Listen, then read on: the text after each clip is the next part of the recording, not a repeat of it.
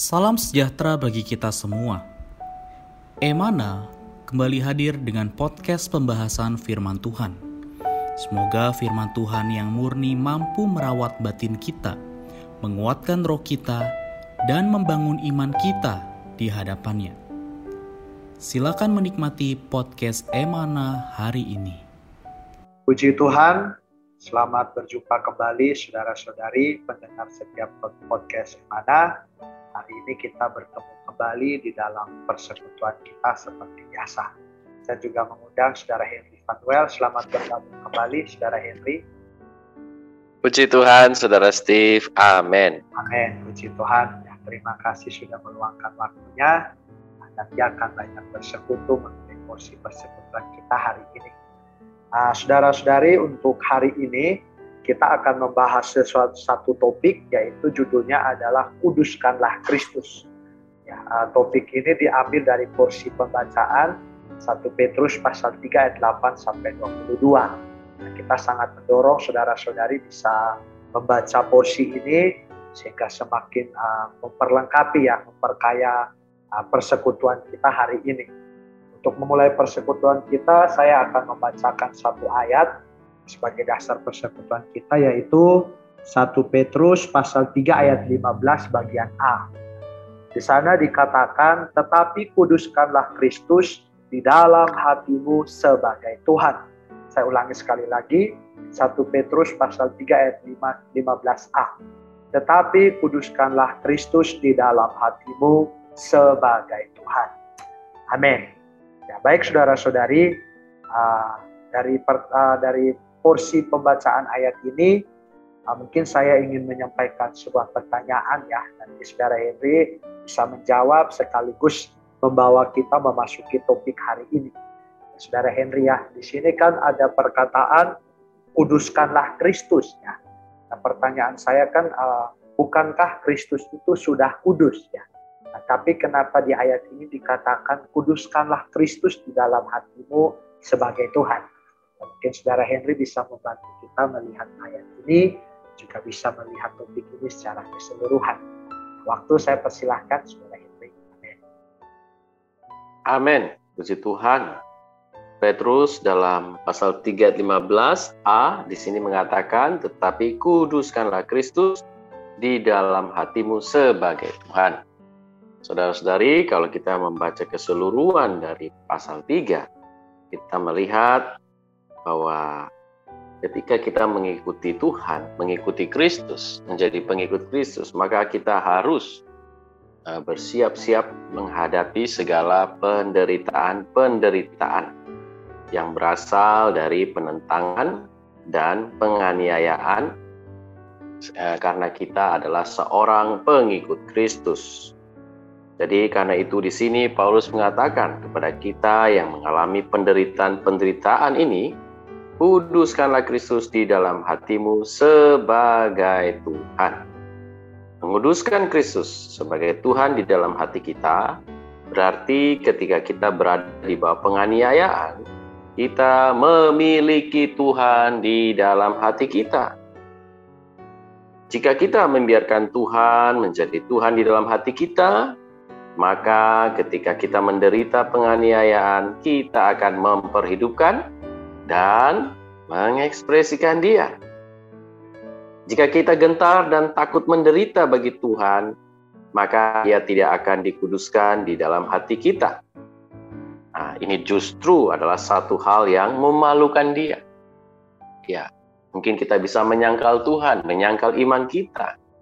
Ya, tetapi kalau kita menguduskan Kristus, kita memiliki Kristus di dalam hati kita, memiliki Tuhan di dalam hati kita. Tidak peduli penganiayaan, ancaman, apapun, kita dapat memperhidupkan dan mengekspresikan Dia.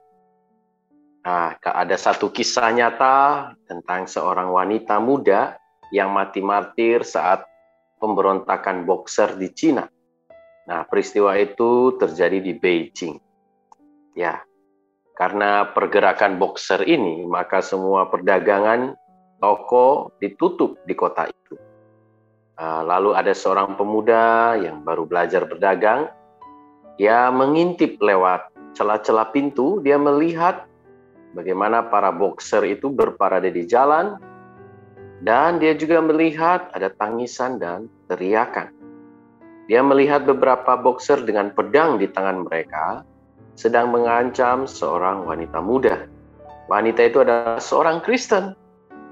Lalu dia duduk di dalam sebuah kereta yang akan membawa dia ke tempat di mana perempuan itu akan dihukum mati. Jadi walaupun para boxer mengelilinginya, berteriak, mengancam, menggertak, tetapi perempuan muda ini tidak takut. Ya, dikatakan bahwa saat orang muda ini, laki-laki muda ini melihat perempuan itu, wajahnya bercahaya, dia bergembira di dalam Tuhan dan memuji Tuhan. Wah, orang muda ini terkesan melihat perempuan, respon, ekspresi dari perempuan muda itu. Akhirnya di kemudian hari, pemuda ini percaya kepada Tuhan, menjadi pengikut Kristus, menjadi seorang penginjil.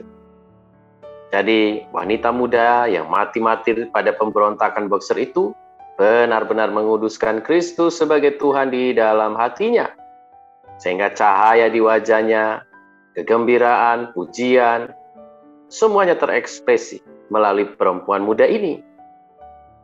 Ini menunjukkan bahwa Tuhan ada di dalam hatinya.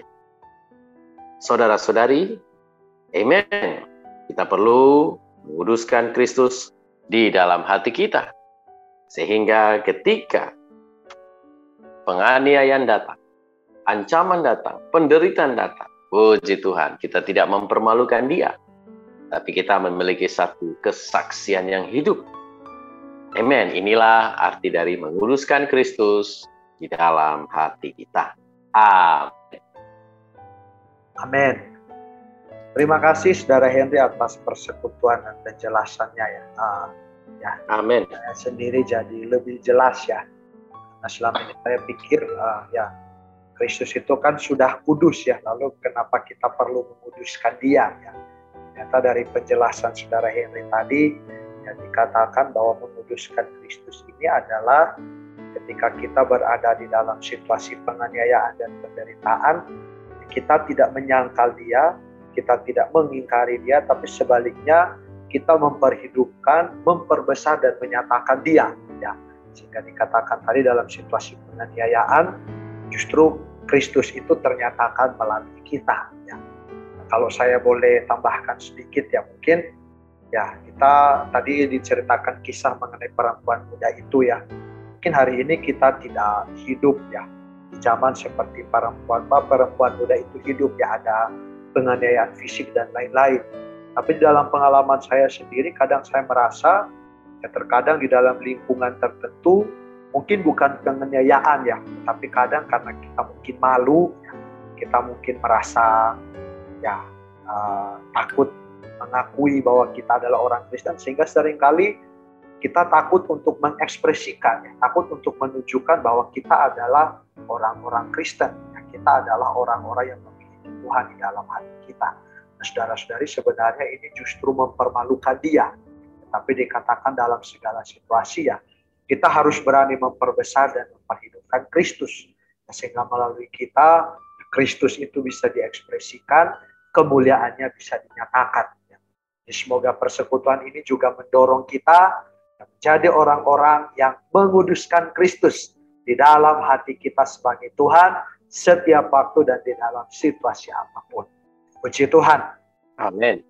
Amin. Untuk menutup persekutuan kita, saya minta Saudara Henry bisa menutup di dalam Tuhan. Amin. Amin. Mari saudara-saudari kita berdoa. Amin. Oh Tuhan Yesus, terima kasih Tuhan.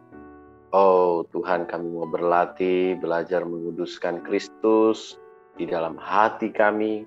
Oh Tuhan Yesus, khususnya dalam situasi oh yang menderita, situasi yang sulit, Tuhan, yang mengancam, penganiayaan Tuhan.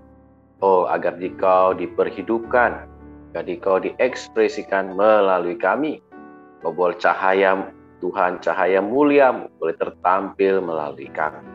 Sehingga Tuhan, orang bisa melihat Orang bisa melihat cahaya kemuliaan Injil yang terpancar dari Kristus itu melalui kami, sehingga mereka boleh menjadi orang yang percaya, mereka boleh menjadi pengikut-pengikut Kristus.